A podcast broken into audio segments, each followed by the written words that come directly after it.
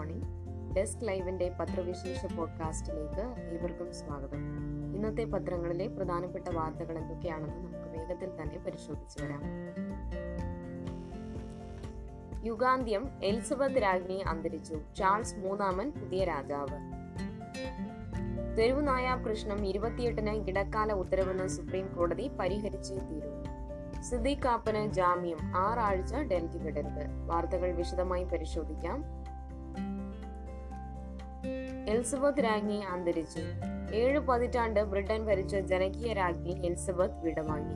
മൂത്ത മകൻ ചാൾസ് ആണ് അടുത്ത ബ്രിട്ടീഷ് രാജാവ്. അദ്ദേഹം ചാൾസ് മൂന്നാമൻ പേരിൽ അധികാരമേൽക്കും. സ്കോട്ട്ലൻഡിലെ ബൽമോറൽ കൊട്ടാരത്തിൽ വ്യാഴാഴ്ചയായിരുന്നു എലിസബത്ത് രാജ്ഞിയുടെ അന്ത്യം. സംസ്കാരവും പുതിയ രാജാവിന്റെ സ്ഥാനാരോഹണവും രണ്ടാഴ്ചക്കുള്ളിൽ നടക്കും. തീയതി ഔദ്യോഗികമായി പ്രഖ്യാപിച്ചിട്ടില്ല. വാർദ്ധക്യ സഹജമായ പ്രശ്നത്തെ തുടർന്ന് കുറച്ചു ദിവസമായി. ഡോക്ടർമാരുടെ നിരീക്ഷണത്തിലായിരുന്നു രാജ്ഞി. ലണ്ടനിലെ ബക്കിംഗ്ഹാം കൊട്ടാരത്തിൽ നിന്ന് ജൂലൈയിൽ ബാൽമോറയിലേക്ക് മാറിയിരുന്നു. കഴിഞ്ഞ ദിവസം ബ്രിട്ടീഷ് പ്രധാനമന്ത്രി ബോറിസ് ജോൺസൺ രാജി സമർപ്പിച്ചതും ലിസ്ട്രസ് പ്രധാനമന്ത്രി സ്ഥാനത്തേക്ക് നിയോഗിക്കപ്പെട്ടതും ഇവിടെ വെച്ചാണ്. രാജ്ഞിയുടെ ആരോഗ്യനില മോശമായതിനെ തുടർന്ന് രാജകുടുംബാംഗങ്ങൾ ബാൽമോറൽ കൊട്ടാരത്തിൽ എത്തിയിരുന്നു. പിന്നീട് ജോർജ് ആറാമൻ രാജാവായി തീർന്ന ആൽബർട്ട് ഫ്രെഡറിക് ആർത്തർ ജോർജിന്റെയും എലിസബത്തിന്റെയും മകളായി ആയിരത്തി തൊള്ളായിരത്തി ഇരുപത്തി ആറ് ഏപ്രിൽ ഇരുപത്തിയൊന്നിന് ലണ്ടനിലെ ലെഫയറിൽ വസതിയിലായിരുന്നു എലിസബത്തിന്റെ ജനനം. അമേരിക്കൻ വനിതയെ വിവാഹം ചെയ്യാൻ പിതൃ സഹോദരൻ എഡ്വേർഡ് എട്ടാമൻ ആയിരത്തി തൊള്ളായിരത്തി മുപ്പത്തി ആറിൽ സ്ഥാനത്യാഗം ചെയ്തപ്പോൾ എലിസബത്തിന്റെ പിതാവ് ജോർജ് ആറാമൻ രാജാവായി. ആയിരത്തി തൊള്ളായിരത്തി അൻപത്തിരണ്ടിൽ അദ്ദേഹം അന്തരിച്ചപ്പോൾ ഇരുപത്തിയഞ്ചാം വയസ്സിൽ എലിസബത്ത് ബ്രിട്ടീഷ് രാജ്ഞിയായി സ്ഥാനമേറ്റു.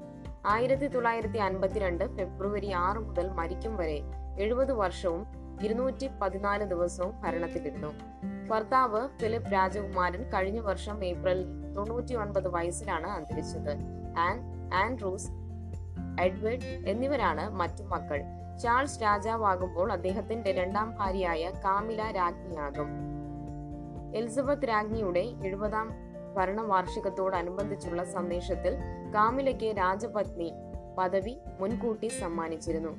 ഇന്ത്യയിൽ നാളെ ഔദ്യോഗിക ദുഃഖാചരണം. രാഷ്ട്രപതി ദ്രൗപതി മുർമു ഉപരാഷ്ട്രപതി ജഗ്ദീപ് ധൻകർ പ്രധാനമന്ത്രി നരേന്ദ്രമോദി കോൺഗ്രസ് നേതാവ് രാഹുൽ ഗാന്ധി തുടങ്ങിയവർ അനുശോചിച്ചു. തെരുവുനായ പ്രശ്നം ഇരുപത്തിയെട്ടിന് ഇടക്കാല ഉത്തരവെന്ന് സുപ്രീം കോടതി. കേരളത്തിലെ തെരുവുനായ ആക്രമണങ്ങൾക്ക് പരിഹാരം കണ്ടെത്തിയേ തീരുവെന്നും ഇതിലേക്ക് ഇരുപത്തിയെട്ടിന് ഇടക്കാല ഉത്തരവ് പുറപ്പെടുവിക്കുമെന്നും സുപ്രീം കോടതി. കേരളത്തിലെ പ്രത്യേക സാഹചര്യം പരിഗണിച്ചാണ് ഇടക്കാല ഉത്തരവിനുള്ള തീരുമാനമെന്നും ജഡ്ജിമാരായ Sanjiv Khanna K J K Maheshwari എന്നിവരടങ്ങിയ ബെഞ്ച് വ്യക്തമാക്കി. ഇരുപത്തിയെട്ടിനകം പരിഹാര നിർദ്ദേശങ്ങൾ കേരള സർക്കാർ ഉൾപ്പെടെയുള്ള കക്ഷികൾ നൽകണമെന്നും കോടതി ആവശ്യപ്പെട്ടു. തെരുവു നായുമായി ബന്ധപ്പെട്ട് ഭയാനകമായ സാഹചര്യം നിലനിൽക്കുന്നുണ്ടെന്നും കേരള സർക്കാരും കോടതിയിൽ സമ്മതിച്ചു. തെരുവു നായകളുടെ എണ്ണം കൂടി വരുന്നതും കുട്ടികളെ ആക്രമിക്കുന്നതും കേരള സർക്കാരും പ്രധാന ഹർജിക്കാർക്ക് വേണ്ടി ഹാജരായ വി കെ ബിജുവും കോടതിയിൽ ചൂണ്ടിക്കാട്ടി. അലഞ്ഞു തിരിഞ്ഞു നടക്കുന്ന നായ്ക്കളെ കൊല്ലാൻ പഞ്ചായത്ത് രാജ് നഗരസഭാ നിയമങ്ങളിൽ വ്യവസ്ഥയുണ്ട്. എന്നാൽ മൃഗങ്ങൾക്കെതിരായ ക്രൂര ക്രൂരത തടയലുമായി ബന്ധപ്പെട്ട് കേന്ദ്ര സർക്കാർ നിയമപ്രകാരം പേവിഷബാധ സ്ഥിരീകരിച്ചതും അക്രമകാരികളുമായ നായ്ക്കളെ മാത്രമേ കൊല്ലാൻ പാടുള്ളൂ. അലഞ്ഞുതിരിയുന്ന എല്ലാ നായ്ക്കളെയും കൊല്ലാൻ പാടില്ലെന്ന വാദം കേന്ദ്ര നിയമത്തിന്റെ അടിസ്ഥാനത്തിൽ ഹൈക്കോടതി ശരിവച്ചു. കേന്ദ്ര നിയമം തടസ്സമായി നിൽക്കുന്ന നിയമപ്രശ്നത്തിന് പരിഹാരം വേണമെന്നാണ് കേരളത്തിന്റെ ആവശ്യം. സംസ്ഥാന ചട്ടങ്ങൾ പാലിച്ചുകൊണ്ട് തെരുവു നായ്ക്കൾക്കെതിരെ നടപടിയെടുക്കാൻ അനുവദിക്കണമെന്ന കേരള സർക്കാരിനു വേണ്ടി അഭിഭാഷകരായി വി. ഗിരിയും സ്റ്റാൻഡിംഗ് കൗൺസിൽ സി കെ ശശിയും വാദിച്ചു. സിദ്ദിഖ് കാപ്പന് ജാമ്യം ആറാഴ്ച ഡൽഹി വിടരുത് അഭിപ്രായ സ്വാതന്ത്ര്യത്തിന് എല്ലാവർക്കും അവകാശമുണ്ടെന്ന് സുപ്രീം കോടതി. യു പി പോലീസ് അറസ്റ്റ് ചെയ്ത് രണ്ട് വർഷത്തോളമായി ജയിലിലിട്ടിരുന്ന മലയാളി മാധ്യമ പ്രവർത്തകൻ സിദ്ദിഖ് കാപ്പന് സുപ്രീം കോടതി ജാമ്യം അനുവദിച്ചു. യു പിയിൽ ദളിത് പെൺകുട്ടിയെ പീഡിപ്പിച്ചു കൊലപ്പെടുത്തിയ ഹദ്രസിലേക്കുള്ള യാത്രയ്ക്കിടെ രണ്ടായിരത്തി ഇരുപത് ഒക്ടോബർ ആറിനാണ് കാപ്പനെ അറസ്റ്റ് ചെയ്തത്. മധുര ജയിലിലുള്ള കാപ്പനെ മൂന്ന് ദിവസത്തിനുള്ളിൽ വിചാരണ കോടതിയിൽ ഹാജരാക്കാനും ജാമ്യം നൽകാനും chief justice U U Lalit അധ്യക്ഷനായ ബെഞ്ച് നിർദ്ദേശിച്ചു. ജാമ്യം അനുവദിക്കരുതെന്നാണ് യു പി സർക്കാർ ഇന്നലെയും കോടതിയിൽ ആവശ്യപ്പെട്ടത്. എന്നാൽ പോലീസ് ഹാജരാക്കിയ തെളിവുകളുടെയും ലഘുലേഖയുടെയും കാര്യത്തിൽ ചീഫ് ജസ്റ്റിസ് ലളിത് സംശയം പ്രകടിപ്പിച്ചു. ഹത്രസ് പെൺകുട്ടികൾക്ക് നീതി ആവശ്യപ്പെട്ട് ലഘുലേഖ വിതരണം ചെയ്ത് കലാപത്തിന് ശ്രമിച്ചുവെന്നാണ് യു പി സർക്കാരിന്റെ വാദം. എന്നാൽ ഹദ്രസ് പെൺകുട്ടിക്ക് നീതി ആവശ്യപ്പെടുന്നത് കുറ്റമായി മാറുന്നത് എങ്ങനെയെന്ന് കോടതി ചോദിച്ചു. എല്ലാവർക്കും അഭിപ്രായ സ്വാതന്ത്ര്യത്തിന് അവകാശമുണ്ടെന്നും ജസ്റ്റിസ് ലളിത് പറഞ്ഞു. ജാമ്യത്തിലിറങ്ങിയ ആദ്യ ആറാഴ്ച കാപ്പൻ ഡൽഹിയിലെ ജംഗ്പുരയിൽ താമസിക്കണമെന്നും സുപ്രീം കോടതി നിർദ്ദേശിച്ചു. ശേഷം കേരളത്തിലേക്ക് പോകാം. രണ്ടിടത്തും എല്ലാ തിങ്കളാഴ്ചയും പ്രാദേശിക പോലീസ് സ്റ്റേഷനിൽ ഹാജരാകണം. പാസ്പോർട്ട് വിചാരണ കോടതിയിൽ നൽകണം. അനുയോജ്യമെന്ന് തോന്നുന്ന മറ്റു ജാമ്യ വ്യവസ്ഥകൾ വിചാരണ കോടതിക്കും നിശ്ചയിക്കാമെന്നും സുപ്രീം കോടതി പറഞ്ഞു. കാപ്പുനു വേണ്ടി അഭിഭാഷകനായ കപിൽ സിബലും ഹാരിസ് ബിരാനും ഹാജരായി. യു പി സർക്കാരിനു വേണ്ടി മഹേഷ് ജറ്റ്മലാനി ഹാജരായി. വിദൂര ഓൺലൈൻ ബിരുദവും റെഗുലറിന് തുല്യമെന്ന് യു ജി സി. അംഗീകൃത സ്ഥാപനങ്ങളിൽ നിന്ന് വിദൂര ഓൺലൈൻ പഠനത്തിലൂടെ നേടുന്ന ബിരുദത്തെ റെഗുലർ ബിരുദത്തിന് തുല്യമായി കണക്കാക്കണമെന്ന് യു ജി സി അറിയിച്ചു. ബിരുദ ബിരുദാന്തര കോഴ്സുകൾക്കും ബിരുദാന്തര ഡിപ്ലോമ കോഴ്സുകൾക്കും ഇത് ബാധകമാണ്. വിദൂര ഓൺലൈൻ വിദ്യാഭ്യാസം സംബന്ധിച്ച് യു ജി സിയുടെ ഇരുപത്തിരണ്ടാം ചട്ടപ്രകാരമാണിത്. വിദ്യാഭ്യാസ മന്ത്രാലയത്തിന്റെ അംഗീകാരം ലഭിച്ച സ്ഥാപനങ്ങളിൽ നിന്നുള്ള ഓൺലൈൻ കോഴ്സ് സർട്ടിഫിക്കറ്റുകൾക്ക് മാത്രമേ അംഗീകാരം ഉണ്ടാകൂ കിഴക്കൻ ലഡാക്കിൽ ഇന്ത്യ ചൈന സൈനിക പിന്മാറ്റം തുടരും. കിഴക്കൻ ലഡാക്കിൽ ഇന്ത്യയും ചൈനയും തമ്മിൽ സംഘർഷം നിലനിൽക്കുന്ന നിർണായക മേഖലയായ ഹോഗ്ര ഹോട്ട്സ്പോട്ടിൽ നിന്ന് സൈന്യത്തെ പിൻവലിക്കാൻ ഇരു രാജ്യങ്ങളും ധാരണയായി. ഇത് സംബന്ധിച്ച് വ്യാഴാഴ്ച ഇന്ത്യ പ്രസ്താവന ഇറക്കിയതിനു പിന്നാലെ ചൈനയും പിന്മാറ്റം സ്ഥിരീകരിച്ചു തിങ്കളാഴ്ചയോടെ പിൻവാങ്ങൽ പൂർത്തിയാക്കും. സൈന്യത്തെ വിന്യസിപ്പിക്കുന്നതിനായി നിർമ്മിച്ച താൽക്കാലിക നിർമ്മിതികൾ പൊളിച്ചു നീക്കി സ്ഥലം പൂർവസ്ഥിതിയിലാക്കും. ഇതോടെ രണ്ടായിരത്തി ഇരുപതിൽ തുടങ്ങിയ സംഘർഷത്തിന് വിരാമം ആകുമെന്നാണ് പ്രതീക്ഷ. ഉസ്ബെക്കിസ്ഥാൻ അടുത്തയാഴ്ച നടക്കുന്ന ഷാങ്ഹായ് സഹകരണ സംഘടനയുടെ ഉച്ചകോടിയിൽ പ്രധാനമന്ത്രി നരേന്ദ്രമോദിയും ചൈനീസ് പ്രസിഡന്റ് ഷീ ജിങ് പിങ്ങും പങ്കെടുക്കാനിരിക്കെയാണ് പിന്മാറ്റ നടപടി. ഉച്ചകോടിക്കിടെ മോദിയും ഷിയും കൂടിക്കാഴ്ച നടത്തിയേക്കും. എന്നാൽ ഇന്ത്യയോ ചൈനയോ ഇത് സ്ഥിരീകരിച്ചിട്ടില്ല. നേതാക്കളുടെ കൂടിക്കാഴ്ചയ്ക്ക് മുന്നോടിയായി സമാധാന അന്തരീക്ഷം സൃഷ്ടിക്കാനാണ് പിന്മാറ്റമെന്നും വിലയിരുത്തപ്പെട്ടു.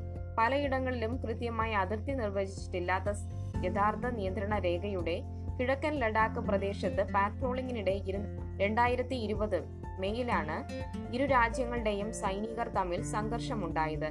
തുടർന്ന് ജൂണിൽ ഹാൽവ സൈനികർ തമ്മിലുണ്ടായ ഏറ്റുമുട്ടലിൽ ഇന്ത്യൻ സൈനയിലെ കമാൻഡിംഗ് ഓഫീസർ ഉൾപ്പെടെ ഇരുപത് സൈനികർ വീരമൃത്യു വരിക്കുകയും ഒട്ടേറെ ചൈനീസ് സൈനികർ കൊല്ലപ്പെടുകയും ചെയ്തു. അതോടെ സ്ഥിതി ഗുരുതരമായി. സംഭവത്തെ തുടർന്ന് ഇരുപക്ഷവും സൈനിക വിന്യാസം വൻതോതിൽ വർദ്ധിപ്പിച്ചു. സംഘർഷാവസ്ഥ ഉച്ചസ്ഥായിലെത്തിയിരിക്കെ പ്രശ്നം ലഘൂകരിക്കാൻ സൈനിക തലങ്ങൾ ചർച്ചകൾ ആരംഭിച്ചു. രണ്ടു വർഷത്തിനിടെ പതിനാറ് കോർ കമാൻഡർ തല ചർച്ച നടന്നു. ചർച്ചകൾ വിവിധ സംഘർഷ മേഖലയിലെ സൈനിക പിന്മാറ്റത്തിന് വഴിതെളിച്ചു ജൂലൈയിലായിരുന്നു ഒടുവിലത്തെ ചർച്ച. ഇതിന്റെ ഫലമായി ഗോഗ്ര ഹോട്ട് സ്പ്രിങ്സ് മേഖലയിൽ നിന്ന് പിന്മാറ്റമുണ്ടാകുന്നത്. രണ്ടായിരത്തി ഇരുപതിന് മുൻപ് തന്നെ തർക്കം നിലനിൽക്കുന്ന ടെപ്സാങ്ങിലും ഡെംചോക്കിലും മാത്രമാണ് ഇപ്പോൾ സംഘർഷ അന്തരീക്ഷം ഉള്ളത്. വാഹന അപകടത്തിൽ കൈക്കുഞ്ഞടക്കം മൂന്ന് പേർ മരിച്ചു. മരിച്ചത് പഴനിയിലേക്ക് പോയ തിരുവനന്തപുരത്ത് നിന്നുള്ള കുടുംബത്തിലെ അംഗങ്ങൾ. പഴനിയിലേക്ക് പോയ സംഘം സഞ്ചരിച്ചിരുന്ന വാഹനം ഡെണ്ടിഗലിന് സമീപം ബസ്സുമായി കൂട്ടിയിടിച്ചുണ്ടായ അപകടത്തിൽ കൈക്കുഞ്ഞടക്കം മൂന്ന് പേർ മരിച്ചു. എട്ട് പേർക്ക് പരിക്കുണ്ട്. മണക്കാട് കുരിയാത്തി റോട്ടിട റോട്ടിക്കടമുക്ക് പണയൽ വീട്ടിൽ അശോകന്റെ ഭാര്യ ശൈലജ മകൻ അഭിജിത്തിന്റെ ഒന്നര വയസ്സുള്ള മകൻ ആരവ് അഭിജിത്തിന്റെ ഭാര്യ സംഗീതയുടെ അമ്മ ലോ കോളേജ് ജീവനക്കാരിയായ ജയ എന്നിവരാണ് മരിച്ചത്. ഡിണ്ടിഗൽ പഴനി റോഡിൽ പണിപ്പട്ടി എന്ന സ്ഥലത്ത് വെള്ളിയാഴ്ച രാവിലെ എട്ടിനായിരുന്നു അപകടമുണ്ടായത്. അഭിജിത്തിന്റെ മകൻ ആരവിന്റെ മുടി മുറിക്കുന്നതിന് പഴനിയിലേക്ക് പോയതാണ് ഒരു കുടുംബത്തിലെ അംഗങ്ങൾ. അഭിജിത്തിന്റെ വിവാഹം കഴിഞ്ഞ് അഞ്ചു വർഷത്തിനു ശേഷം കാത്തിരുന്ന് കിട്ടിയ കുട്ടിക്ക് പഴനിയിൽ ചെന്ന് മുടിയെടുക്കാൻ കുടുംബം നേർന്നിരുന്നു. തീവണ്ടിക്ക് ടിക്കറ്റ് കിട്ടാത്തതിനെ തുടർന്നാണ് വാടകയ്ക്ക് കാറെടുത്ത് യാത്ര ചെയ്തത്. വ്യാഴാഴ്ച രാത്രി പത്തിനാണ് തിരുവനന്തപുരത്ത് നിന്ന് കുടുംബം പുറപ്പെട്ടത്. പണിപ്പട്ടി നാലുവരി റോഡിൽ പോകുമ്പോൾ കാറിന്റെ മുന്നിലെ വലതുഭാഗത്തെ ടയർ പഞ്ചറായതാണ് അപകടത്തിന് കാരണമായത്. നിയന്ത്രണം വിട്ട കാറ് റോഡിന്റെ മറുഭാഗത്ത് പഴനിയിൽ നിന്ന് മധുരയിലേക്ക് വന്ന തമിഴ്നാട് ട്രാൻസ്പോർട്ട് കോർപ്പറേഷൻ ബസ്സിൽ ഇടിക്കുകയായിരുന്നു. ഇതിനുശേഷം ദിശ തിരിഞ്ഞ് കാറ് റോഡിലെ ഡിവൈഡറിൽ ഇടിച്ചു കയറി. കാറിന്റെ മുൻഭാഗം പൂർണമായും തകർന്നു. ബസിന്റെ മുൻവശത്തെ പ്ലേറ്റും കണ്ണാടിയും ഇടിയുടെ ആഘാതത്തിൽ തകർന്നിട്ടുണ്ട്. ചെറിയ ഗ്രാമമായ പണൈപ്പട്ടിയിലെ നാട്ടുകാരനാണ് സംഭവം അറിഞ്ഞ് ആദ്യം രക്ഷാപ്രവർത്തനത്തിനെത്തിയത്. കാറിന്റെ വാതിൽ തകർത്താണ് ഉള്ളിലുള്ളവരെ പുറത്തെടുത്തത്. മൂന്നുപേരും സംഭവ സ്ഥലത്ത് തന്നെ മരിച്ചു. അശോകൻ മക്കളായ അഭിജിത്ത് അനീഷ് ആദർശ് അഭിജിത്തിന്റെ ഭാര്യ സംഗീത മരിച്ച ജയയുടെ ചെറുമകൻ സിദ്ധാർത്ഥ് മണക്കാട് കെ എൽ മണി റോഡിൽ ദേവൻ അഭിജിത്തിന്റെ സുഹൃത്തായ ഡ്രൈവർ കണ്ണൻ എന്നിവർ പരിക്കുകളോടെ ആശുപത്രിയിലാണ്. പരുക്കേറ്റവരെ പോലീസും അഗ്നിരക്ഷാസേനയും എത്തി മധുര ഡിണ്ടിഗൽ എന്നിവിടങ്ങളിലെ മെഡിക്കൽ കോളേജ് ആശുപത്രിയിൽ പ്രവേശിപ്പിച്ചു. രാഹുലിന്റെ യാത്ര ഇന്നു രാത്രി കേരള അതിർത്തിയിൽ. കന്യാകുമാരിയിൽ ആരംഭിച്ച ഭാരത് ജോഡോ യാത്രയുമായി കോൺഗ്രസ് നേതാവ് രാഹുൽ ഗാന്ധി ശനിയാഴ്ച രാത്രി കേരള അതിർത്തിയായ ചേരുവാരക്കോണത്ത് എത്തും. കേരളത്തിൽ ഞായറാഴ്ച തുടങ്ങുന്ന യാത്രയ്ക്ക് വൻ ഒരുക്കങ്ങളാണ് കെ പി സി സി നടത്തിയിട്ടുള്ളത്. വാദ്യമേളം കേരളീയ കലാരൂപങ്ങൾ എന്നിവയുടെ അകപ്പടിയോടെ ഞായറാഴ്ച രാവിലെ ഏഴിന് പാറശാലയിൽ നിന്ന് K P C C president K Sudhakaran പ്രതിപക്ഷ നേതാവ് V D Satheesan A I C C general secretary Tariq Anwar മുൻ മുഖ്യമന്ത്രി ഉമ്മൻചാണ്ടി മുൻ പ്രതിപക്ഷ നേതാവ് Ramesh Chennithala K Muraleedharan M P U D F convener M M Hassan യാത്രയുടെ സംസ്ഥാന coordinator Kodikunnil Suresh M P Shashi Tharoor M P തുടങ്ങിയവർ ചേർന്ന് സ്വീകരിക്കും. കെ സി വേണുഗോപാൽ കന്യാകുമാരി മുതൽ യാത്രയെ അനുഗമിക്കുന്നുണ്ട്. കേരളത്തിൽ ഏഴ് ജില്ലകളിലൂടെയാണ് യാത്ര. രാവിലെ ഏഴ് മുതൽ പതിനൊന്ന് വരെയും വൈകിട്ട് നാല് മുതൽ ഏഴ് വരെയുമാണ് യാത്രയുടെ സമയം. യാത്രയിൽ മുന്നൂറ് പദയാത്രികരാണുള്ളത്. ഗതാഗത തടസ്സം ഉണ്ടാകാതെ യാത്ര കടന്നു പോകുന്നതിനുള്ള ക്രമീകരണങ്ങൾക്ക് സംസ്ഥാന പോലീസ് മേധാവിയോടും ജില്ലാ ഭരണകൂടത്തോടും അഭ്യർത്ഥിച്ചിട്ടുണ്ട്. തിരുവനന്തപുരം ജില്ലയിൽ പതിനൊന്ന് പന്ത്രണ്ട് പതിമൂന്ന് പതിനാല് തീയതികളിൽ പര്യടനം നടത്തി പതിനാലിന് ഉച്ചയ്ക്ക് കൊല്ലം ജില്ലയിൽ പ്രവേശിക്കും. പതിനഞ്ച് പതിനാറ് തീയതികളിൽ കൊല്ലം ജില്ലയിൽ എത്തും പതിനേഴ് പതിനെട്ട് പത്തൊൻപത് ഇരുപത് തീയതികളിൽ ആലപ്പുഴയിലും ഇരുപത്തൊന്ന് ഇരുപത്തിരണ്ടിന് എറണാകുളത്തും ഇരുപത്തിമൂന്ന് ഇരുപത്തിനാല് ഇരുപത്തിയഞ്ച് തീയതികളിൽ തൃശൂർ ജില്ലയിലും യാത്രയെത്തും. ഇരുപത്തിയാറിനും ഇരുപത്തിയേഴിനും ഉച്ചവരെ പാലക്കാട് പര്യടനം പൂർത്തിയാക്കും.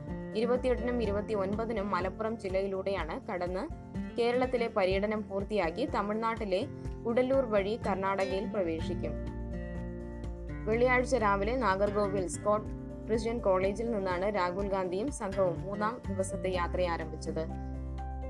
തക്കല വഴി ആറ് കിലോമീറ്റർ നടന്ന് അഴകിയ മണ്ഡപത്തിൽ മൂന്ന് ദിവസ യാത്ര പൂർത്തിയാക്കി. കർത്തവ്യ പത്തിന്റെ രൂപത്തിൽ പുതിയ യുഗത്തിന്റെ ആരംഭം.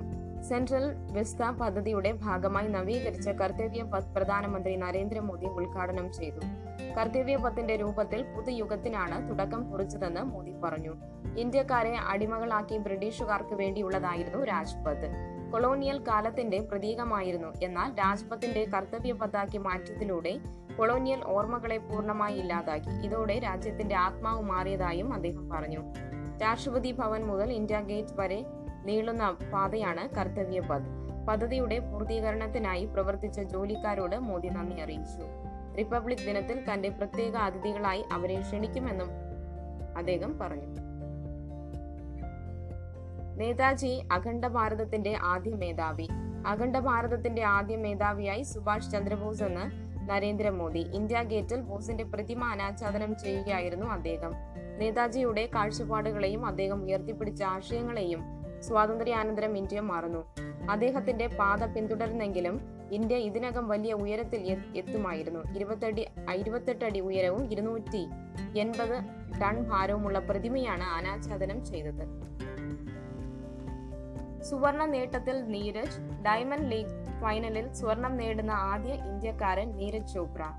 ഒളിമ്പിക്സിൽ സ്വർണവും ലോക അത്ലറ്റിക് ചാമ്പ്യൻഷിപ്പിൽ വെള്ളിയും നേടുന്നതിനു പിന്നാലെ അത്ലറ്റിക്സിലെ മറ്റൊരു നാഴികക്കല്ല് പിന്നിട്ട് ഇന്ത്യയുടെ അഭിമാനമായി നീരജ് ചോപ്ര. സ്വിറ്റ്സർലാൻഡിലെ സൂറിച്ചിൽ നടന്ന ഡയമണ്ട് ലീഗ് ഫൈനലിലെ ജാവലിൻ ത്രോയിൽ നീരജ് സ്വർണം നേടി.